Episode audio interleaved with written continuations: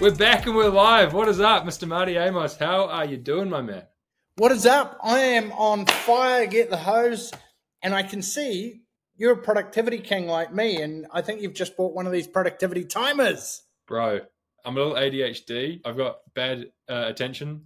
So I put this on, put my phone away, no distractions, keeps me timed. So as you can see, we're counting down. We've got going to do this podcast in 24 minutes. Otherwise, uh, you get your money back. All right, perfect. Let's get to it then. Great minds think alike. I love it.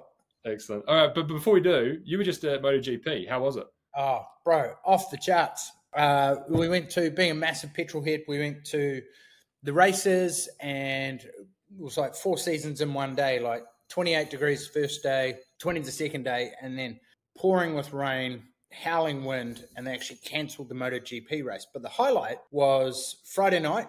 Uh, on the Friday, Jack Miller, Australian MotoGP legend, got was in second place, and we went to the restaurant, and lo and behold, there was Jack Miller. So went up, had a yarn, got a photo. Top man, it was awesome. So good, excellent. So I haven't been to a MotoGP yet, but uh, was at the F1 last year or the year before.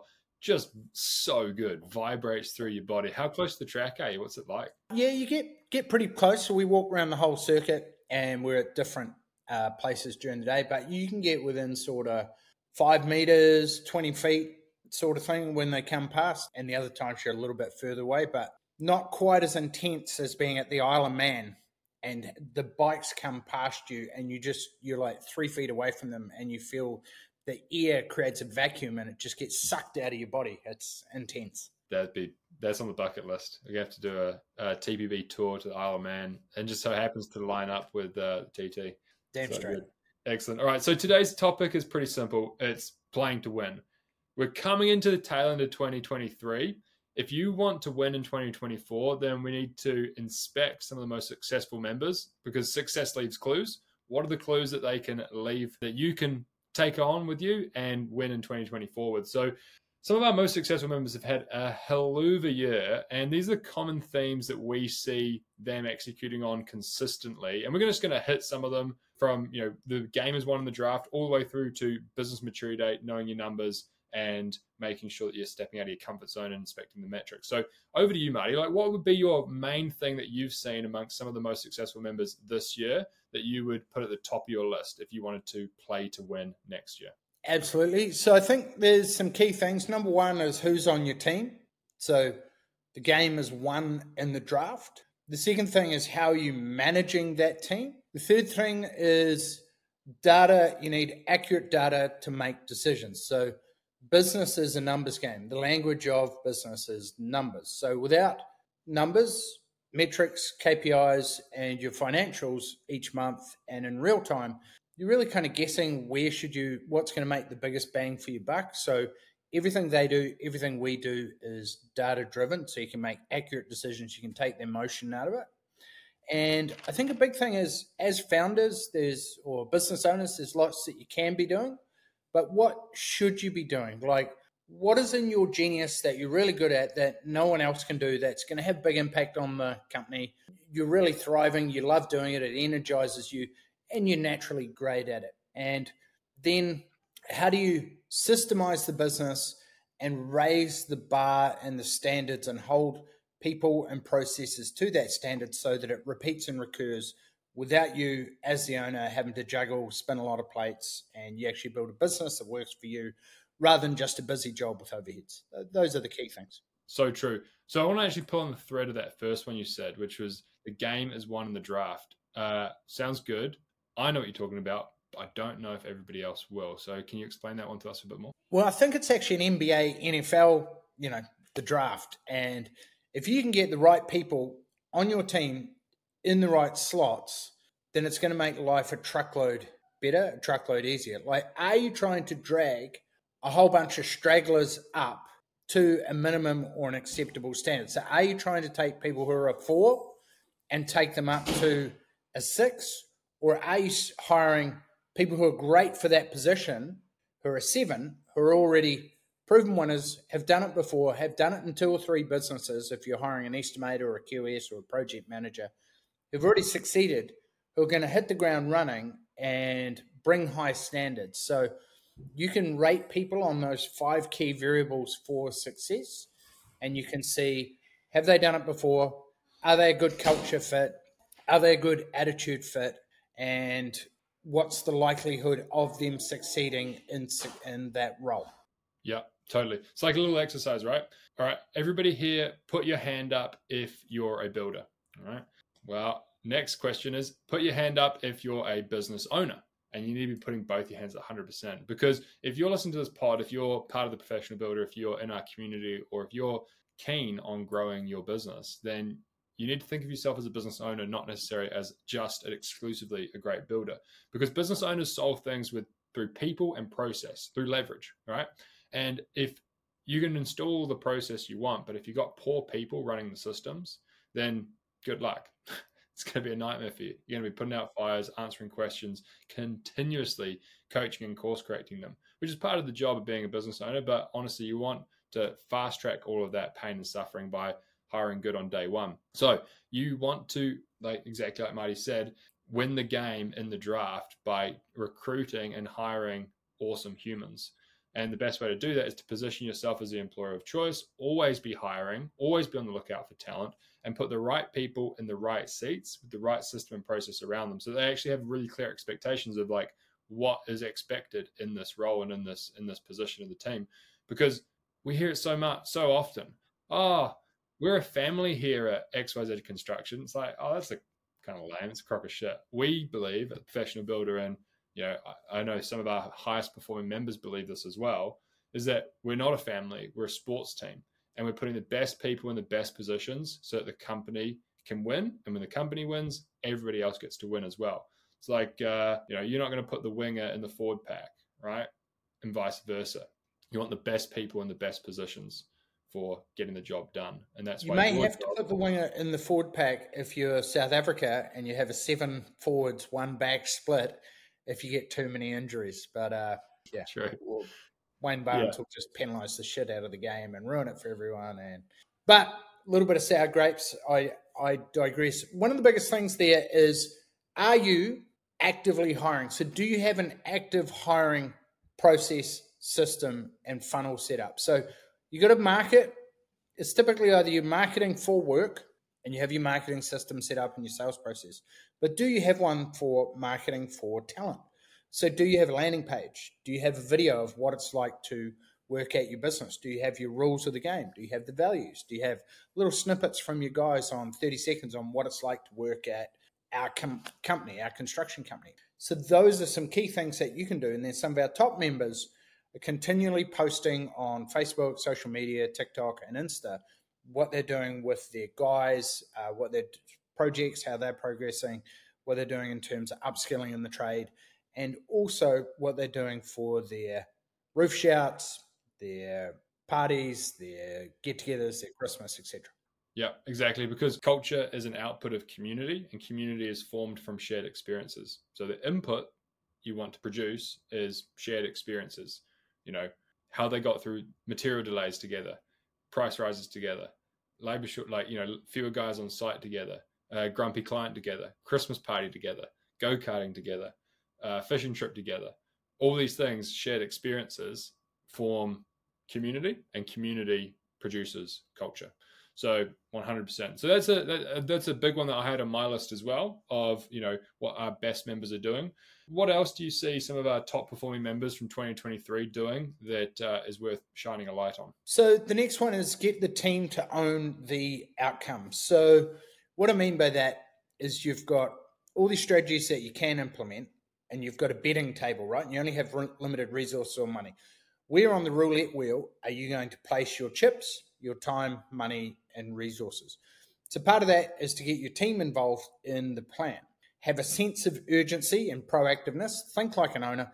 And a great strategy with that is PSR problem, solution, recommendation. So rather than just coming with, hey, we're running three days behind, we're not going to hit this milestone, we're not going to get this progress payment. So, hey, we're running three days behind. Here's what I've mapped out how we can hit this milestone so that we get our progress payment, so that we get cash flow running. We're going to pull the guys off one job, we're going to put them onto this job project, and we're going to get it smashed out over the next three days. So that's where your foreman or your project manager is taking ownership, thinking like an owner, coming to you with a problem. They might have two or three solutions, and they're going, here's my chosen recommendation, and here's why. And what you're doing is you're testing one for the outcome and two for their thought process that you can trust them, that they can think things through critically, think of all the options, and then have the confidence in choosing the right one. And that confidence muscle will grow over time as they get more in tune with it, get more confident making decisions. As long as they're in motion, then you're going to be further ahead. And there's a great saying profit is prince, cash flow is king, and momentum is emperor. So it's getting your team to take decision making, be actively focused on finding the right solutions, choosing a recommendation, and then they're in momentum and you're in you're winning. Yeah, 100%. Remember, great businesses have great leaders. Great leaders are good problem solvers, and problem solving is a skill that can and needs to be developed. And that's why it's so important to train your team through delegating an outcome to them, not necessarily being a task rabbit, and helping coach them within that framework. PSR, it's like pick up the phone, they talk to you, and the response should not be, "Oh, do this, try that." It should be, "Bro, I'm not here to do your job. You're there to do your job." PSR. So, what's the one problem you're trying to solve here again? Cool, got it. And what are your three recommendations? You know, potential solutions. S solutions. Yeah. Okay. Cool. And then what would be your one recommendation for this? Oh, nice. And then yeah, at that point you get to course correct them and go like, bro, it's a terrible idea. Do it this way instead, or have you considered that? Or you can go, excellent, sounds good to me. Talk to you later. So really important to problem solve within that framework, eh? And they will grow in confidence. You will go in confidence, and you will have a far more autonomous team. And there's a great saying that we have is that you need to delegate to elevate. And what that means is you need to give your team the autonomy to be able to go away and problem solve, implement the systems so that the whole business can run faster and you're not the bottleneck. Because nine times out of 10, most business owners are the bottleneck. So, how do we get out of that? Well, it's systems. Systems run the business. Where's the owner put in place the processes for the people to be able to run at full speed with these guardrails in place? And that's typically a system, a step by step checklist, a process, and then a meeting cadence where you'll meet each day or each week with key reports and there'll be one key metric per person. So as the foreman owning the productivity of the job on site, and his one number might be labor hours, forecast versus actual. And that's how we can track and see is the job on track. And we should be able to ask them, John, are you winning? And we need to know red or green. So are his labour hours within 5% of the forecast? So that's his metric. And then it might be, is he on track to hit that next milestone? Are his guys doing the job to the right quality assurance level? And obviously we've got systems from a site setup checklist, quality assurance checklist, etc. And then the, before the council sign off. Perfect. So, so far, common themes amongst our best performing members like Hayden, Richard, Brad, Sean, Doug, Brent, is that they attract great talent and then they delegate outcomes to that talent and provide them with the systems and processes to be successful and tight feedback loop. What would be some of your next points of what these guys do really well and that people can replicate so that they play to win next year? So, one of the next ones is metrics. So, if you don't know your numbers, then you're just guessing. And it starts at the project level are you pricing to a target margin of at least 20% plus gross margin? Are you controlling the labor hours in real time? That's going to be 80% of the success of a project. Do you have feedback so that you're controlling your work in progress? So, labor hours, construction meeting each week, foreman's meeting, toolbox meeting, so you know the guys, are we on track to get that framing done? I've allocated 100 hours for it. We're halfway through it, but we're sitting at 70 hours. What are we going to do to pull back 20 hours to make sure that we hit that? And then do you have technology available to enable that? So you might have pricing software or project management software. So you might either be using Buildxact, Build a Price, or you might be using Buildertrend, Co-Construct, Rave, etc., to make sure that you do have accurate data with which to make decisions. And there's a great saying: um, communication or culture is cadence, and that comes down to great communication from how we're going versus what we forecast. So that should be in labor hours, quality standards, timeliness, communication with the client, and so forth. So to sum up, I guess metrics get real key data, and the biggest one there is labor hours. Are your guys capturing all the variations? Are you checking the materials, checking the jumbo bin? And then do you have a way of getting that feedback every week so you can let the guys know on site, hey, we're on track or we're off track? And ideally, you'll have one person own that one KPI, the foreman, and it might be number of hours per week forecast versus actual. So are we within 5% of our forecast labor hours? Exactly. Numbers is the language of business. So if you're not inspecting any numbers, these ones specifically, then you're going to be flying blind and it's going to be an real nightmare. You're probably going to be hoping and relying on some brilliant people in your team to grow a scale and versus knowing the numbers and being able to be way more surgical with oh no wonder this is tough. Our margin is too low going in or no wonder this is tough. We're eroding our margin away during a job. And it happens to be all of these jobs run by this bloke who's the foreman and this guy doesn't have any systems or processes or isn't using variations correctly and is seems to be missing them all.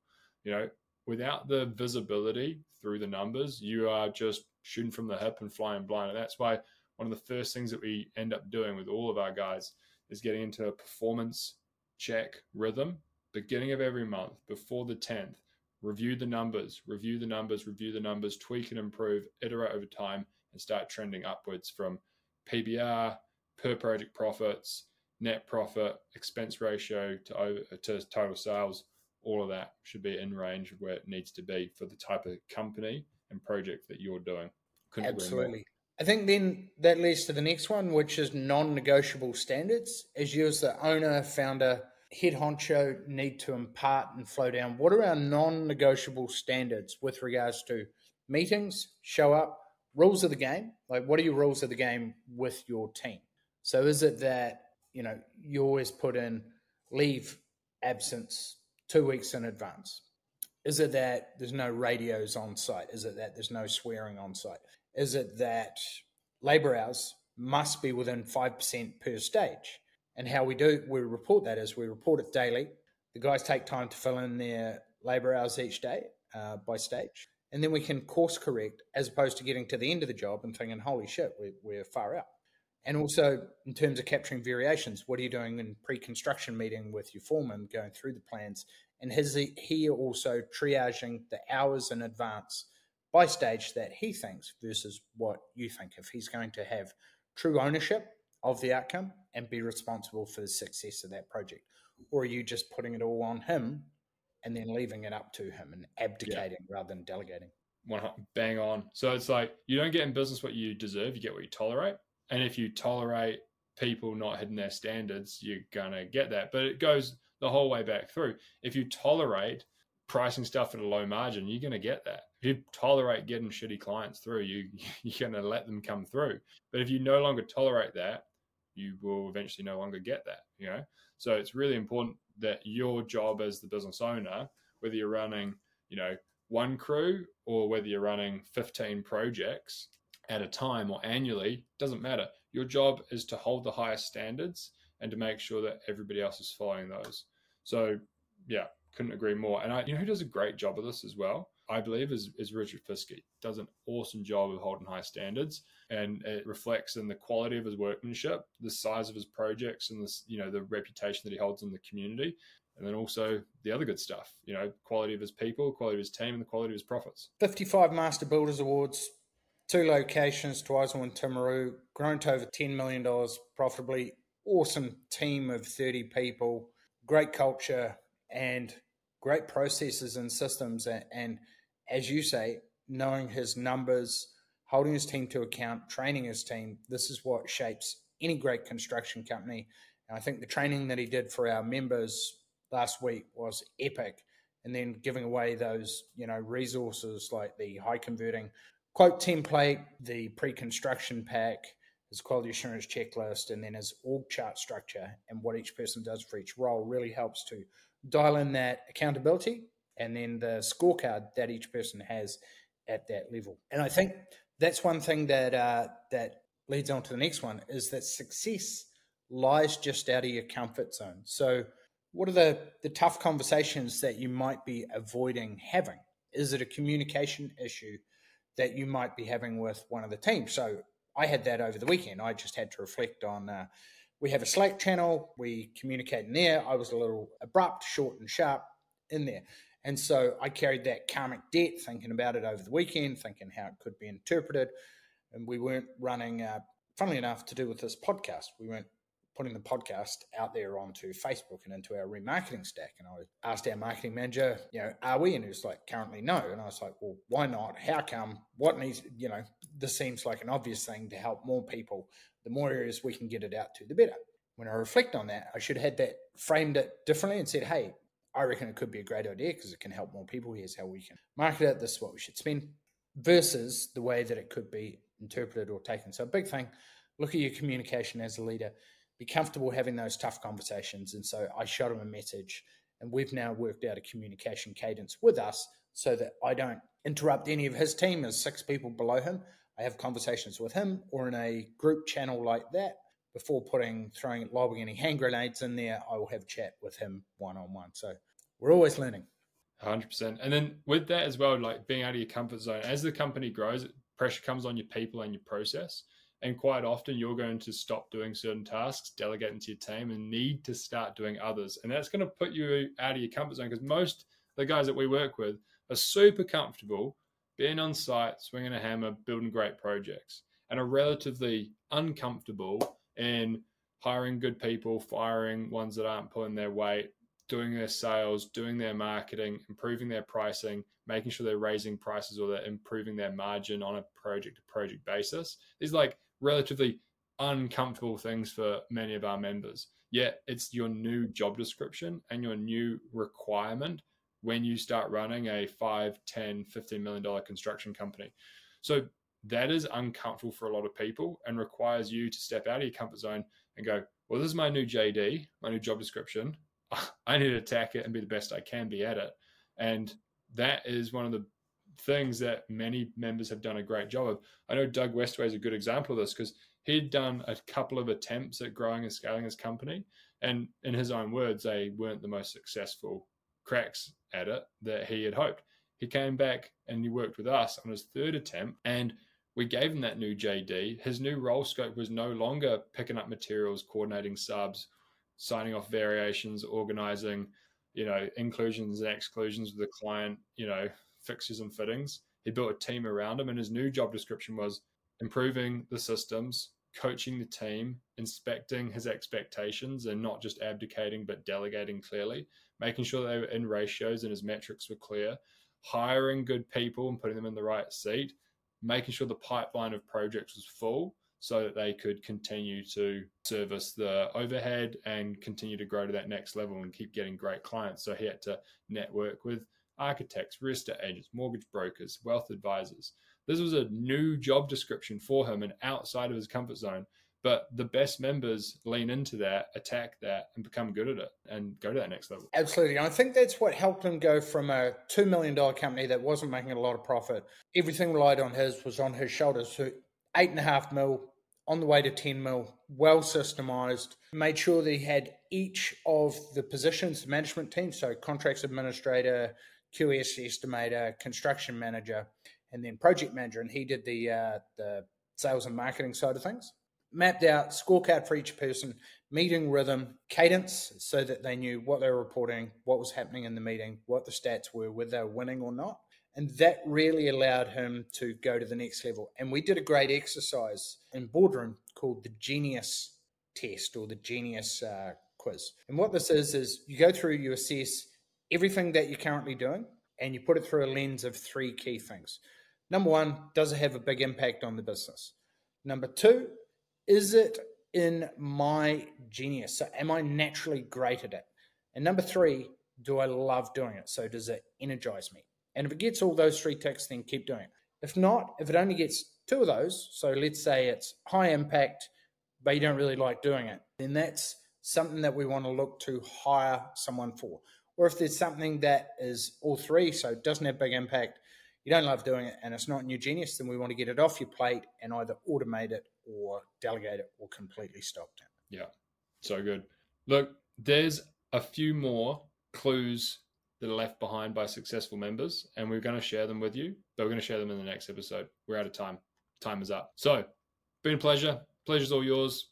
I'll catch you next time, Marti, and we'll see you on the line. Cheers, brother. See you.